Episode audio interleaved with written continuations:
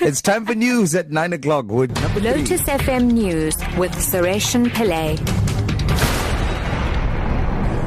Nine o'clock, good morning. The bail application of murder accused Limpopo businessman Rameez Patel will continue at the Polokwane Magistrates Court today. Patel is accused of murdering his wife, Fatima Patel. She was found lying in a pool of blood at their home in a Polokwane suburb a month ago. Khomotso Mabalane reports. The state is expected to call two witnesses to the stand, one of which is a pathologist. In the beginning of court proceedings last week, investigating officer Mpandeni Nkuna was due to testify but fainted. Rameez Patel is facing a Schedule 6 offense as he is accused of premeditated murder. The family of the deceased Fatima Patel say that they want justice for her and that she did not deserve to die in the way that she did. Fatima Patel was shot in the head with a 9mm pistol police are still searching for. George Louca's lawyer Owen Blumberg says he believes that the state had a strategy in place for Louca's prosecution, wanting him to die in prison.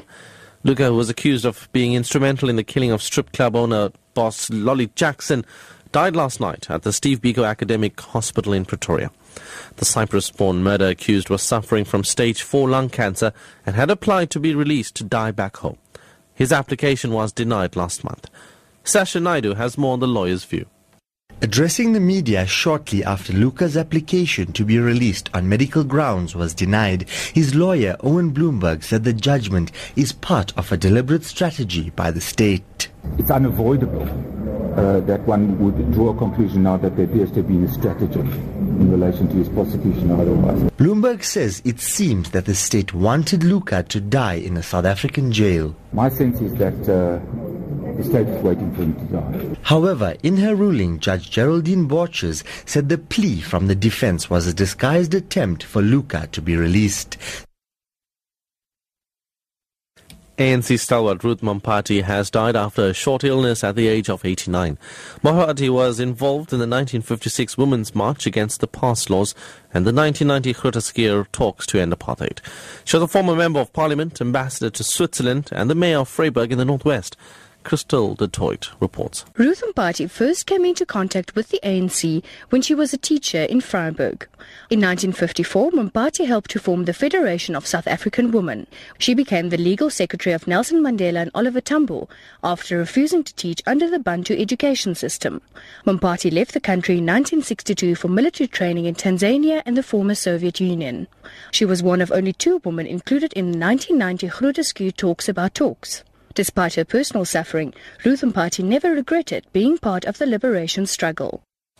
And finally, the world is celebrating International Nurses Day today in recognition of the hard work that nurses do on a daily basis. This year's theme is Nurses, a Force for Change, Care Effective, Cost Effective. Mpumalanga celebration will be held in Ermelo Civic Centre. Deputy Director for Nursing in the Provincial Department of Health, Veronica Paschal, says today is all about showing the nurses that their work is valued. We're actually showing our nurses that we appreciate what they are and what they do. We appreciate the kind of work and the kind of sacrifices that they make for um, uh, the community. We, uh, we understand that there are many challenges in terms of uh, shortage of staff, but also to say that uh, we are in the middle of an economic crisis and all budgets have basically been cut. And this is not only a problem that is uh, prevalent in South Africa, but it's prevalent in all the countries everywhere. Top story at 9 o'clock. The bail application of murder accused Limpopo businessman Rameez Patel will continue at the Polokwane Magistrates Court today. Patel is accused of murdering his wife, Fatima Patel. I'm Suresh Pillay, back at 10.